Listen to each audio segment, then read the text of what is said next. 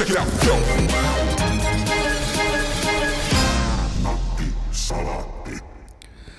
Luin tota paikallislehdestä aika mielenkiintoisen uutisen. Siinä kerrottiin, että joku oli istuttanut Hirvensaloon puun.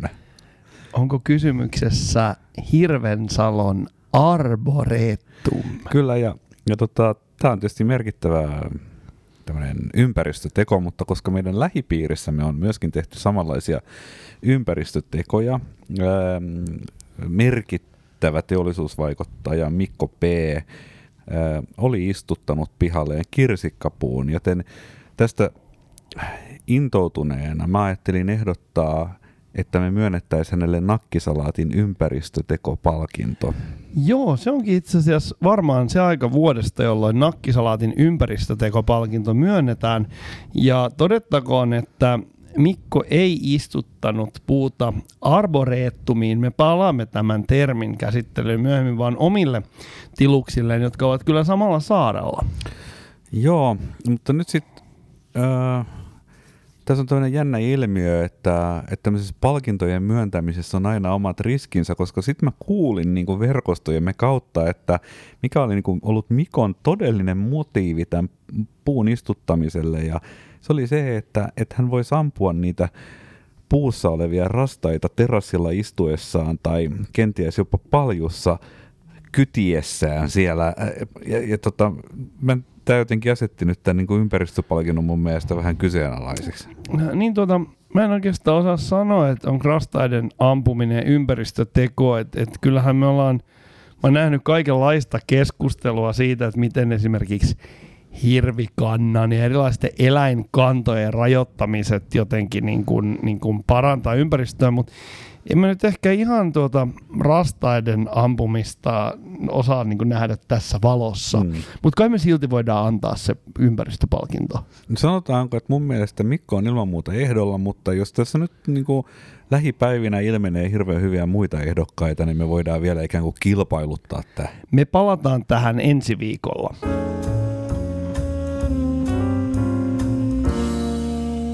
Mä vielä jatkaisin tuosta äskeisestä arboretum-sanasta.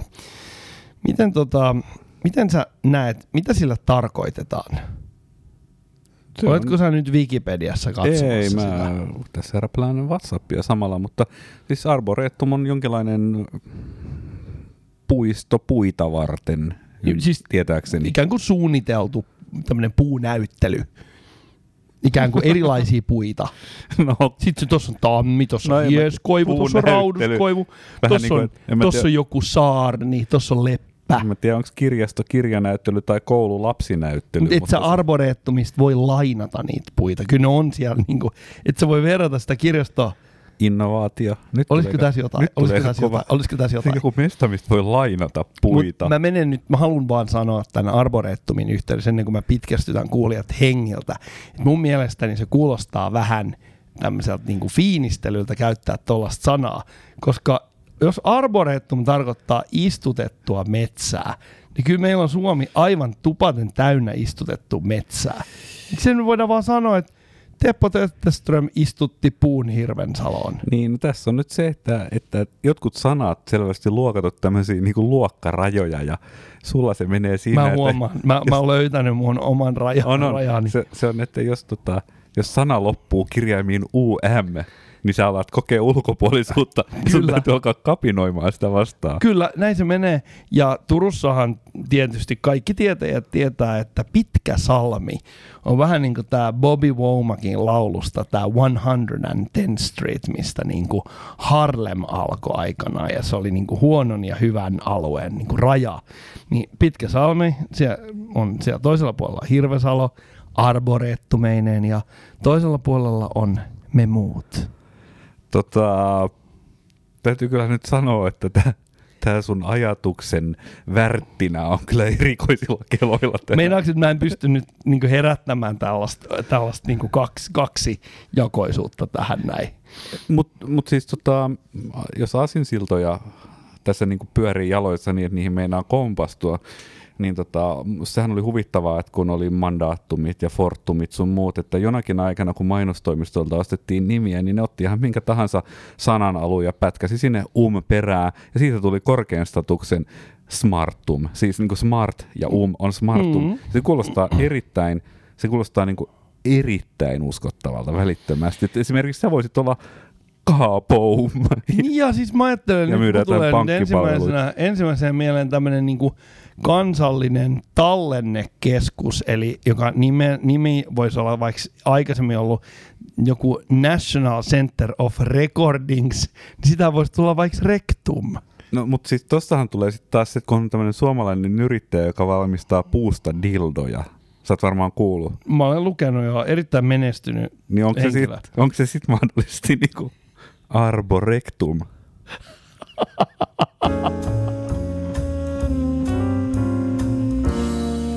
Ah, no niin, nyt on toivottavasti saatu ikään kuin karstat koneesta ja voidaan tämä paskaa stand-up vai pistää taakse. En lupaa mitään. No, katsoin, että sä olit meidän yhteiseen äh, muistiopalstaan tuolla WhatsAppissa kirjannut sanan meritokratia, ja mä jotenkin ajattelin, että sulla on jotain, jotain siihen, siihen liittyvää mielessä, josta sä haluat puhua. Joo, mä kävin keskustelun meritokratiasta, eli mun kollegan kanssa, meidän työntekijä, joka on tämmöinen lahjakas ohjelmistokehittäjä. Ja hän esitti minulle kysymyksen, että minkä takia meillä ei voi olla meritokratiaa. Eikö teillä mukaan ole meritokratiaa? No kun mä vastasinkin hänelle. Mä vastasin hänelle sillä tavalla.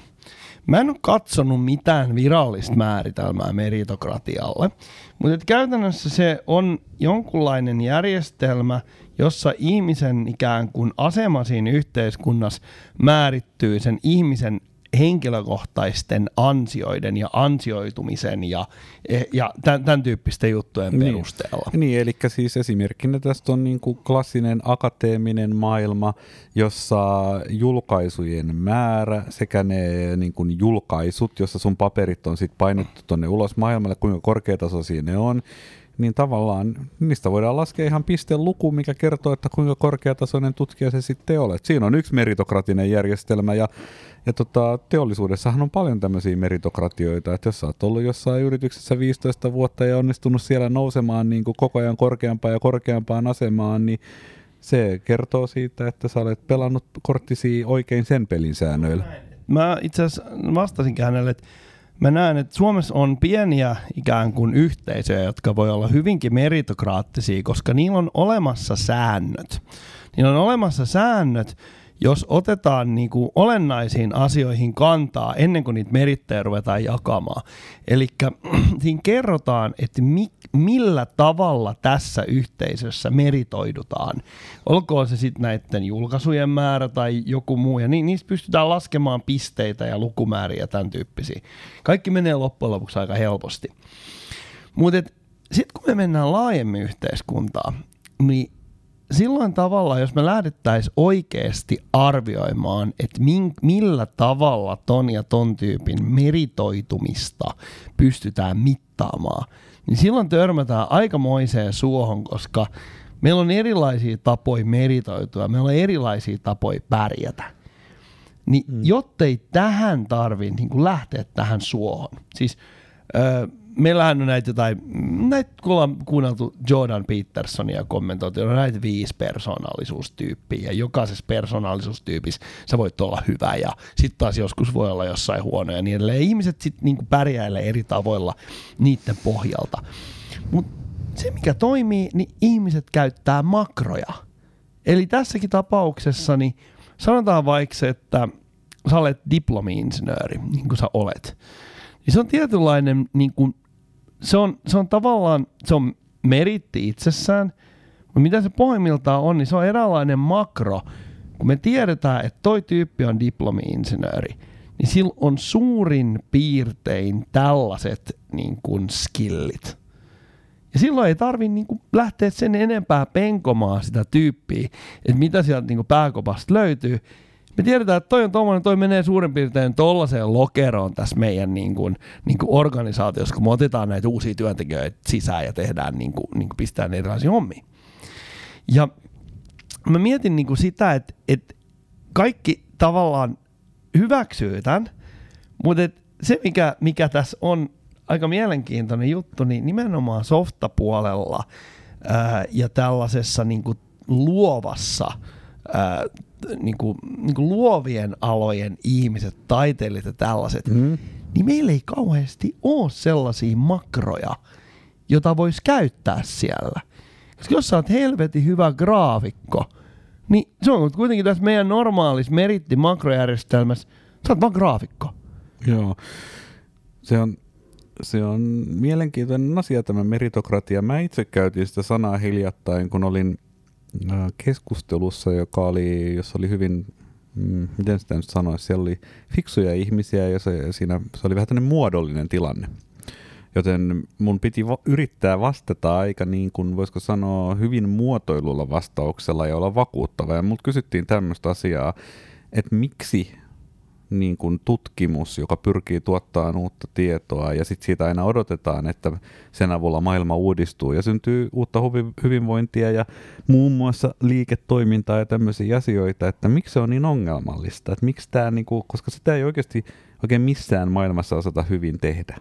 No okei, okay, poikkeuksia on, mutta valtaosassa maailmaa niin se menee vähän niin kuin, se on semmoista arvailua, että miten sitä pitäisi tehdä, niin mä sanoin, että tässä on tämmöinen perustavaa laatu oleva ongelma siinä, että kun meillä on akateeminen maailma, joka on tämmöinen meritokratia, se on, se on itse asiassa niin kuin byrokraat, byrokratia ja meritokratia samaan aikaan. Yliopistot on aika isoja laitoksia, ne on byrokratioita luonteeltaan, siellä on paljon hallintoa, mutta sitten siinä on tämä meritokratia. Et se kaksi tämmöistä niin hyvin muodollista rakennetta, ne on niin kuin hyvin kankeita, määrämuotoisia, tämmöisiä niin neliskanttisia labyrintteja luonteeltaan nämä organisaatiot. Ja sitten että jos, jos syntyisi siitä jotain niin kuin esimerkiksi liiketoimintaa tai luovaa toimintaa, niin sen, ne kaikki asiat tapahtuu ö, lyhyesti sanottuna markkinoilla, jossa ja tämä meritokratia, niin kuin mikä siellä yliopisto akateemisen maailman sisällä on, niin se ei käänny sinne markkinoille, se ei kanna siellä yhtään mm. mihinkään. Ja siinä on se aika mielenkiintoinen niin kuin, se on vähän niin kuin, että sä kävelet rannalla ja sitten sun pitäisi sinne veteen astua, niin varpaat siinä kastuu ja se niin kuin pelisäännöt on eri sen tietyn rajan jälkeen. Mun mielestä siinä on jotain samaa, mitä siinä, että jos softafirma kaipaa hyvää graafikkoa, niin sen tavalla siinä ei oikeasti sillä, sillä ikään kuin se haluaa sellaisen tyypin, jolla on semmoiset ski, käytännön skillit, jotka joilla se pesee ne muut kilpailevan mm. yrityksen vastaavat tyypit. Tässä on ihan sama juttu, että niillä akateemisilla ansioilla, niin siellä se, että jos on akateemisesti ansioitunut ja pärjää hyvin tutkimuksen kaupallistamisessa, se on ihan fine, mutta ei se johdu niistä akateemisista meriteistä. Hmm. Ja sitten siellä tutkimuksen kaupallistamisen puolella törmätään siihen samaan ongelmaan kuin graafikoissa ja koodareissa, että meillä ei ole niitä ikään kuin makroja käytettävissä, vaan silloin meidän pitäisi ruveta oikeasti tutkimaan niitä tyyppejä, että mitä tämä osaa ja kuin meritoitunut tämä on, mitä noin merkinnät sen CVs oikeasti tarkoittaa. Joo, siis se on vähän paradoksaalista, että, että se, että sulla voi olla meritokraattinen järjestelmä, missä sä annat ihmisille niin kuin tavallaan jotain tunnustusta jollakin järjestelmällisellä tavalla, niin sehän tarkoittaa, että sulla täytyy olla joku mittaristo, millä sä mittaat niiden ihmisten niin kuin tuotosta.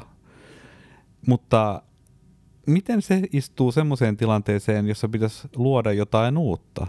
Et miten, miten voidaan olla varmoja, että semmoinen niin fiksattu mittaristo on mitenkään relevantti silloin, jos me siirrytään kokonaan uudelle elämänalueelle, niin kuin Si- koska mm, niinhän mm. silloin tapahtuu, kun jos luodaan jotain ihan merkityksellisesti uutta, löydetään jotain ihan uudenlaista. Ja toi on erittäin hyvä pointti. Tavallaan luovuuden mittaaminen, ikään kuin luo, luovuus on, se on, sehän on niin kuin tietynlainen persoonallisuustyyppi, blandis, niin se antaa niin kuin luoville ihmisillä on. Hmm. Ja sitten niillä on jotain ominaisuuksia, jotka ehkä tukevat siitä, että se luovuus pystytään niin kuin muuttamaan johonkin konkreettiseen muotoon. Et jos sä oot tosi luova, mutta sä et oikein pysty kommunikoimaan ihmisten kanssa, niin silloin tavallaan se ei pääse koskaan ulos. Mutta sitten kun no. löytyy tämä yhdistelmä, niin ei sulla silti välttämättä, niin sen ikään kuin kaivaminen siitä ihmisestä ulos, että kuinka luova tämä on ja miten me niin kuin arvotetaan tämä kapasiteetti, niin tämä keskustelu tulee jauhamaan. Ei, tää, me ei oikeastaan ei, kun, niin päästä tästä, ei, kun me päästään tästä siihen, että mikä oli tämä alkuperäinen niin kuin, pitkä salmi.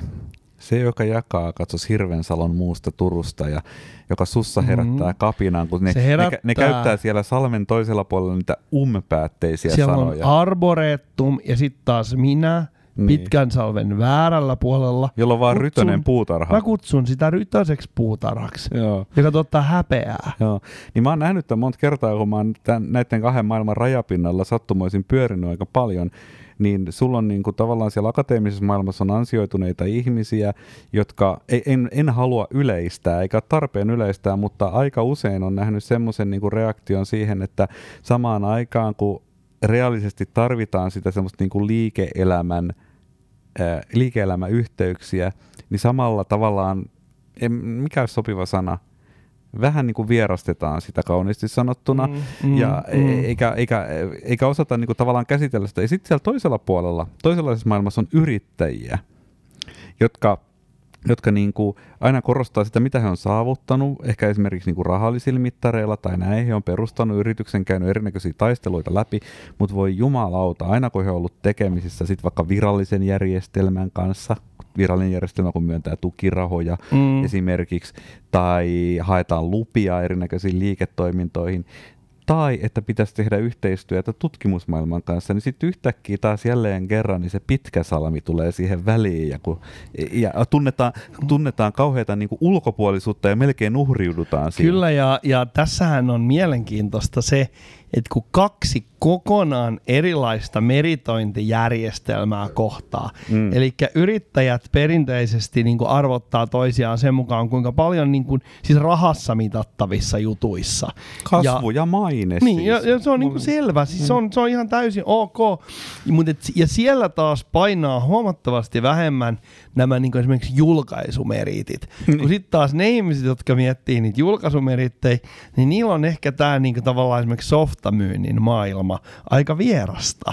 Ja, ja tämä konflikti, tämän konfliktin olemassaolo vaikeuttaa tehokasta tutkimuksen kaupallistamista, mm. koska tämmöinen niin kuin keskusteluyhteys näiden kahden e- eri persoonallisuustyypin välillä puuttuu. Joo, ja just tässä välissä mä esimerkiksi teen ison osan työstäni, ja Kyllä. se on aika mielenkiintoinen. Tämä on miten mielenkiintoinen tämä asia, että kun markkinathan on omalla tavalla, voi markkinat on vähän niin kuin instituutio, ja ja tota, myöskin tämä akateeminen maailma nyt esimerkiksi on yksi instituutio, uskonnollinen maailma on oma instituutio, mutta nämä kaikki institutionaaliset tämmöiset saarekkeet, joiden välissä näitä pitkiä salmia kulkee, niin ne kuitenkin kelluu siinä samassa kulttuurin meressä. Ja tämä oli mulle sellainen mielenkiintoinen, kun mä luin institutionaalista teoriaa tuossa muutama vuosi sitten taaksepäin, kun joku oli tämän määritellyt tällä tavalla, että, että yhteiskunta on näin monimuotoinen, että siellä on tämmöisiä institutionaalisia alueita – jonka sisällä moni, monet ehkä elää yhden sellaisen sisällä käytännössä. Niillä on ystäväpiirikin voi jopa muodostua siitä, että kaikki on vähän niin kuin akateemisia ihmisiä tai jotain. Mutta mut koko kulttuuri on paljon laajempi. Siellä on tämmöisiä saarkeita mun mielestä siinä on jotain aika tosi kiehtovaa niin kuin yrittää kulkea niiden välillä niin kuin mahdollisimman paljon. Mm, kyllä, kyllä. Ja tavallaan altistaa itsensä sille, niille silloille – jotka menevät niiden pitkän salmien yli. Kyllä. Koska se on semmoinen, mihin moni ei halua eikä uskalla astua, koska se tavallaan niin kuin se kohtaa sen, niin kuin, se voi johtua siitä meritoitumiskulttuurista, tai mä luulen, että se meritoitumisjärjestelmä on oikeastaan vaan niin kuin jäävuoren huippu siinä, koska niillä ihmisillä on, on, on, on niin kuin kasvanut erityyppiseen ympäristöön. Ulkopuolisuuden tunne on hyvin alku kytkeytyy hyvin alkukantaiseen pelkoon. Siis, että kun me ollaan heimoissa eletty, niin jos meidät oikeasti olisi suljettu sen heimon ulkopuolelle, niin se olisi voinut merkitä siis, se olisi voinut olla fataali, siis kuolemaan johtava riski, me pystytty ehkä selviytymään siitä, niin vähän sen tyyppiset pelot herää niillä rajapinnoilla. Kyllä, kun, kyllä. Niin. Se on toi, toi hyvä pointti. Tavallaan me ollaan tekemisissä äärimmäisten äh, hyvin niin pohj- perustavanlaatuisten tuntojemme kanssa – mutta tosiaan mä sanoisin, että tämän jakson nimeksi voisi sopia hyvin esimerkiksi Aasinsilta Pitkän salmen ylitse. Mä haluan puhua yhdestä asiasta.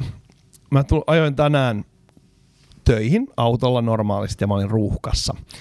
Ruuhkassa mun edessäni oli farmariauto, jossa oli tällainen ikkunaan liimattu lappu, joka oli sellainen varoituskyltin näköinen, siis kaupasta ostettu, joka oli sellainen salmiakin muotoinen keltamusta. Ja siinä luki Baby on board. Eli kyydissä on niinku Kyydissä on pikkulapsi. pikku vauveliini. Okei. Okay.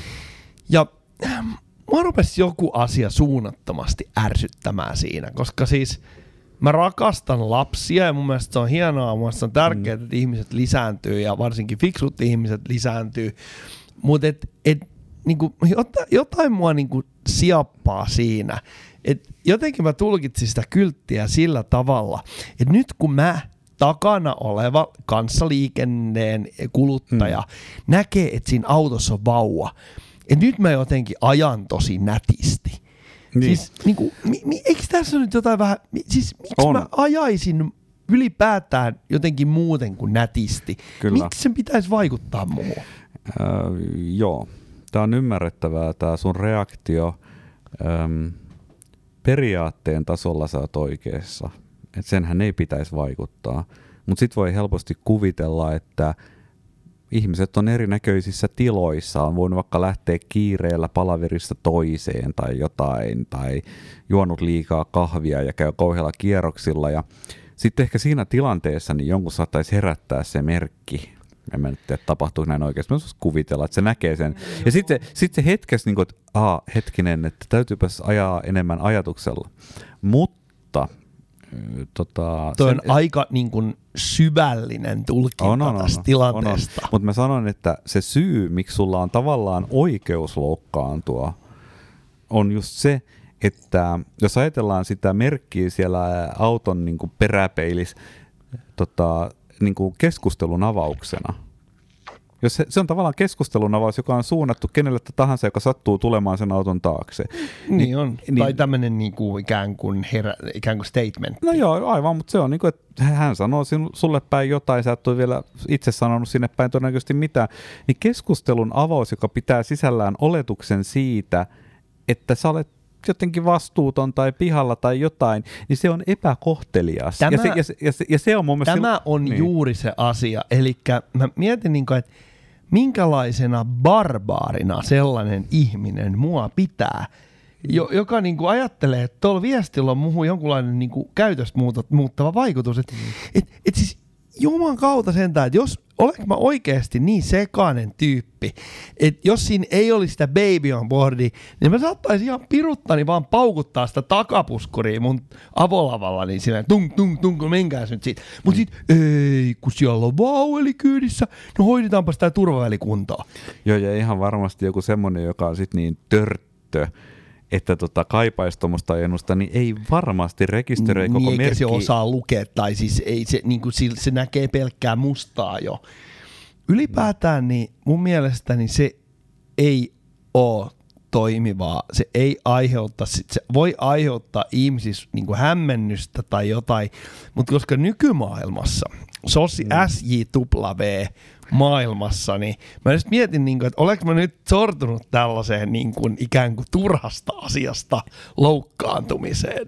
No en mä tiedä, eikä mä usko että nyt välttämättä, että olisi oikeasti loukkaantunut, sä oot vaan ärsyyntynyt. Ja mun mielestä itse asiassa tuossa on semmoinen, mä voisin olla ärsyyntynyt itse asiassa tämän tuotteen suunnittelijalle, koska mun mielestä toi kyseinen varoitusmerkki olisi perusteltu, jos olisi tehty niin, että se olisi tarra, jonka se kuljettaja kiinnittää omaan kojelautaansa va- itseään varten.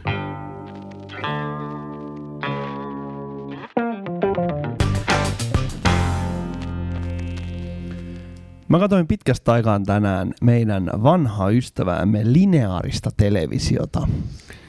Vanhaa kunnon telkkaria. Kyllä, eli mä käytän ää, kuuluisan mediatutkija Veijo Hietalan, ainakin minulle, mi, minä olen kuullut sen termin häneltä ensimmäistä kertaa.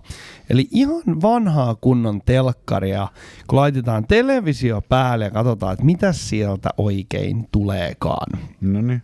Ja mä rupesin miettimään, onko sulla mitään kantaa tähän. Et jos, jos mä nyt kysyn sulta, että mikä on lineaarisen television tulevaisuus, niin mitä sinä vastaat minulle?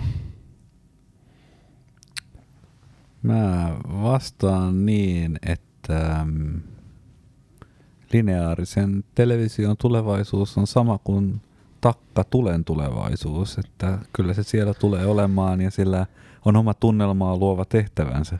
Sun vastaus on melkein yksi yhteen, mitä Hietala on sanonut. Hietalahan on sanonut, että lineaarisen television niin kuin tavallaan uhka-ajat, tämmöiset vaaravuodet on jo ohi.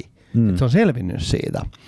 Ja mua kiinnostaa tämä asia sen takia, koska nykyään kun me olemme FM-radiossa ja meidän ää, sulasointumme kulkevat avaruudessa kohti Alfa Centauria ja, ja vallottavat universumia, niin, niin telkkarihan on tavallaan radiolle ja podcastille kilpaileva media.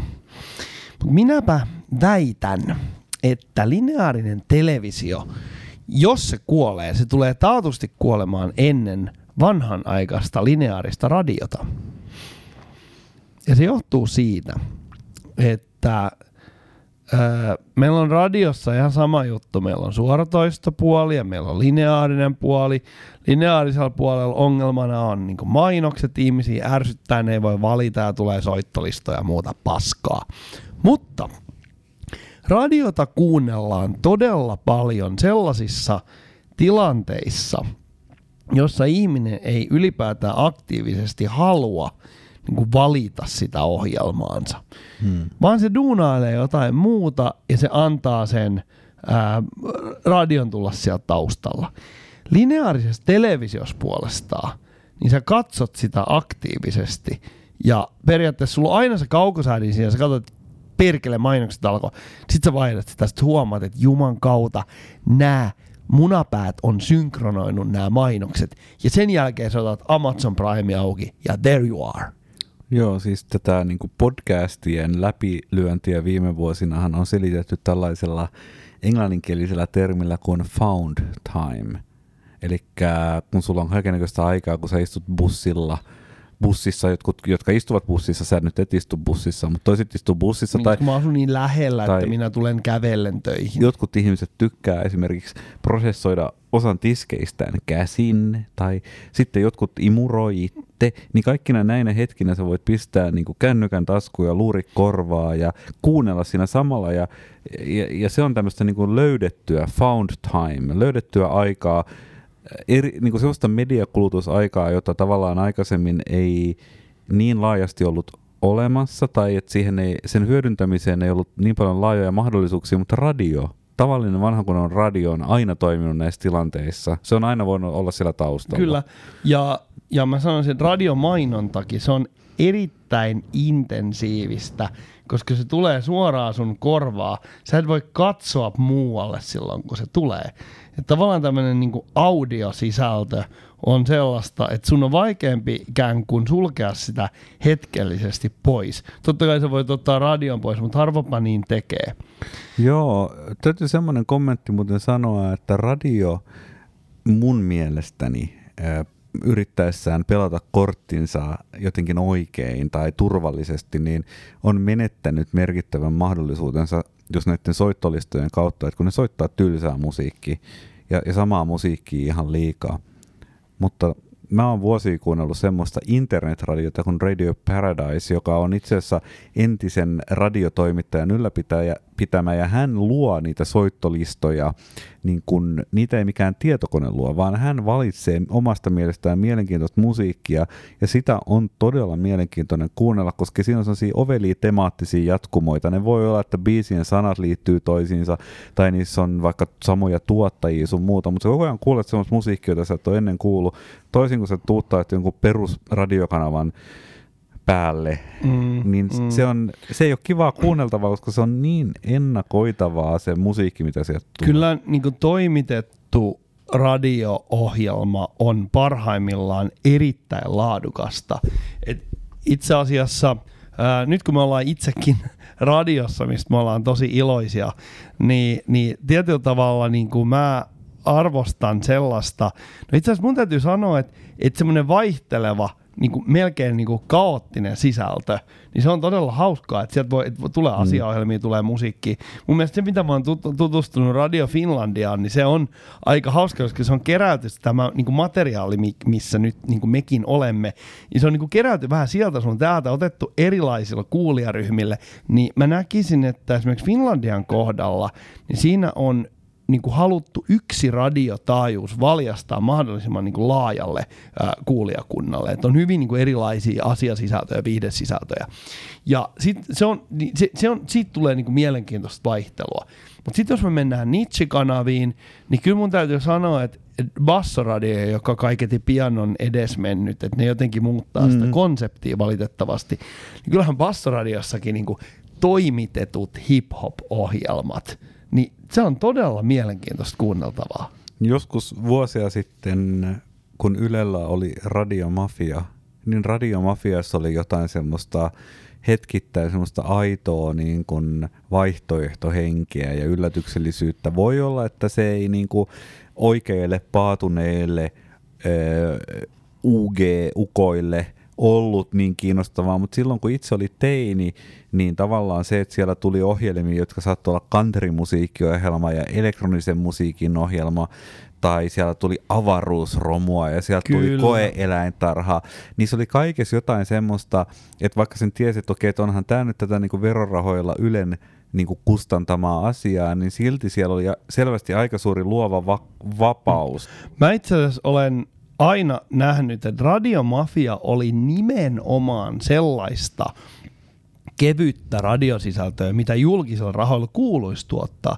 Koska se, mitä radiomafia oli, niin se oli sekoitus sen tyyppisiä niin kuin marginaalisia musiikkinitsejä. Siellä oli ambienttia, siellä oli country, siellä oli vaikka mitä. Ja ne oli sellaisia, mitkä Suomen kokoisessa maassa ei pysty ylläpitämään yksittäistä radiokanavaa. Mm. Ja ilman radiomafiaa, niin näiden musiikkityylien ja taiteellisten niin suuntien kuluttajat olisi jäänyt ilman sitä kotimaista vaihtoehtoa. Mä, mulla on erittäin suuri ikävä radiomafia. Mä, mun verorahastani saisi aivan niin kuin saman tien ponkasta pystyy vastaava ohjelma. Mä oon vähän huolissani, koska esimerkiksi Bassoradio on niin tämä uusi toimitusjohtaja tai toiminnanjohtaja, miksi nyt sit, sit sanotaankaan, niin kuin hän niin kuin hyvin aggressiivisesti hyökkäsi sitä, niin kuin, toki nykyisiä artisteja kunnioittain, mutta et kuitenkin aggressiivisesti hyökkäsi sitä vanhaa ohjelmaformaattia vastaan sanomalla, että ihmiset eivät ymmärrä bassoradiota. Mä sanoisin, että, että ihan tällainen käytännön vinkki, että jos bassoradiosta lähdetään tekemään radionovaa, niin te tulette oikeasti häviämään oikealle radionovalle. Siellä on ihan eri kokoinen korporaatio teitä vastassa. Sitten mielenkiintoista, niin radionovahan lienee tämmöinen ainakin Euroopan laajuinen niin kuin radioiden verkostot ja ymmärtääkseni ainakin sen radionovaa nimisiä kanavia löytyy niin kuin kaikista maissa Euroopassa, missä mä oon käynyt. En tiedä löytyykö Yhdysvalloissa, mutta että ähm, se on mielenkiintoista, että kaupallisuuden emämaassa eli Yhdysvalloissa niin radio on vielä ilmeisesti niin kuin, äh, vielä niin kuin pastoroidumpi ja kastroidumpi ja niin kuin boksiinsa ängetty. Eli kuuntelin tämmöistä haastattelua hiljaa, jossa erittäin hyvän yhtyeen nimeltä The Black Keys, niin toinen päähahmo kertoi siitä, että kuinka hän oli kyllästynyt radion kuunteluun Amerikassa, mutta kun hän tuli Eurooppaan perheineen viettämään lomaa Ranskassa, hän oli kuunnellut äh, eurooppalaista radiokanavaa Novaa, ja sieltä oli tullut niin kovin mielenkiintoinen otanta musiikkia, niin tää, se on se kaupallisuuden paino ja se semmoinen taas niinku kesker, keskinkertainen, tylsämielinen keskijohto, millä ei ole mitään perkeleen näkemystä missään, katsoo jotain niinku metriikkaa, niin sekä se inhimillinen, on se sitten editoriaalinen luovuus, ylipäätään mikä tahansa luovuus niissä valinnoissa häviää ja jäljelle jää skeidaa. Mua ihmetyttää suunnattomasti se, että Yhdysvalloissa, että mä nyt oletan, että toi sun, mitä sä sanoit, että paikkas, että se on tavallaan tällaista niin kuin yliprosessoitua, yllätyksetöntä, koska jos jossain länsimaassa niin Yhdysvalloissa istutaan todella paljon autossa ruuhkassa, miellyttävässä ilmastoidussa, kodinomaisessa olosuhteessa siellä sun Ford Lincolnin niin kuin etupulkassa ja kuuntelet radioa. Mm. Et, et, kuvittelisit, että et, et jos jossain nyt kannattaisi yrittää mahdollisimman niin kuin, erilaista niin kuin, tavaraa tyrkyttää, niin se olisi Yhdysvalloissa. Oh, mutta siellä on varmaan monta erilaista kanavaa ja sieltä löytyy niitä reunakanavoita, mutta sitten se massa, se niin kuin radioiden keskikalja. Se, se, on, se, on, mahdollista. se on mahdollista. Mutta niin takaisin ikään kuin mä halusin nimenomaan vertailla lineaarista televisioa ja lineaarista radioa – ja mä sanoin, että lineaarisessa radiossa on ne käyttötilanteet, missä sitä kuunnellaan, niin ne ei tule koskaan häviämään minnekään. Ihmiset menee lenkille ne pistää luurit korviin. Mutta sitten kun mennään telkkarin puolelle, puhutaan järjettömän kalliista sekunneista. Puhutaan siitä, että suoratoistot, YouTubeit, tämän tyyppiset tulee siihen. Mä sanoisin, että ehkä, ehkä kymmenen vuotta niin sitten tulee sellainen mainos-TV, jos pyörii halvat mainokset, jossain vaiheessa mainoksen hinta romahtaa siellä. Siellä pyörii valtava määrä mainoksia ja aina silloin tällöin sinne tulee joku ää, tuotettu ohjelma sinne väliin. Ja sitten tietenkin uutiskanavat erikseen, koska uutisia nyt tietenkin halutaan seurata ja suoria lähetyksiä, urheilutapahtumia, tämän tyyppisiä. Mutta kyllä mä oon huomannut, että urheilutapahtumatkin, ne menee yksi kerrallaan suoratoiston puolelle. Joo, just sen takia, kun on tämmöisiä tapahtumia ja niitä kuunnellaan hyvin niin kuin tarkoitushakuisesti ja halutaan niin kuin kuluttaa joku tietynlainen sisältökokemus, mutta just radiossa, jos ajattelee semmoista ihan vähän niin kuin sä pistät huoneessa valon päälle, että, että huoneessa ei olisi pimeää ja synkkää, että se näkisi toimia, niin tavallaan radionkin käyttöfunktio voi aika pitkälle siinä, että jotta sä tuntisi, että sä olet yksin – et, et vaikka sä et edes ajatuksella kuuntelisi sitä sisältöä, niin sehän synnyttää sellaisen illuusion, että sä olet jonkun kanssa. E, on se sitten musiikkia tai puhetta, mitä sieltä tulee. Ja mä luulen, että tämä käyttötarkoitus tulee aina olemaan radiolla. Ja itse asiassa tämän käyttötarkoituksen vanha kunnon perinteinen radio toteuttaa paremmin kuin esimerkiksi podcast. Koska podcastissakin se, käyttötapa tekee niin sen, että sä pistät sen päälle, sä luet, että tässä on tämä otsikko, ohjelma, sen otsikko on tämä, alanpa kuuntelemaan Kyllä, tätä. Podcastin, podcastin ikään kuin soittaminen on aina sellainen tietoinen valinta, että sä avaat sen konvehtirasian, sitten sä poimit sieltä jonkun Joo. konvehtin ja syöt sen. Kun sitten taas tavallaan niin kuin radio on sitä, että sä pistät sen radio ottimen auki ja sen jälkeen rupeat mindailemaan sun omi juttuja ja sieltä tulee erilaisia ärsykkeitä.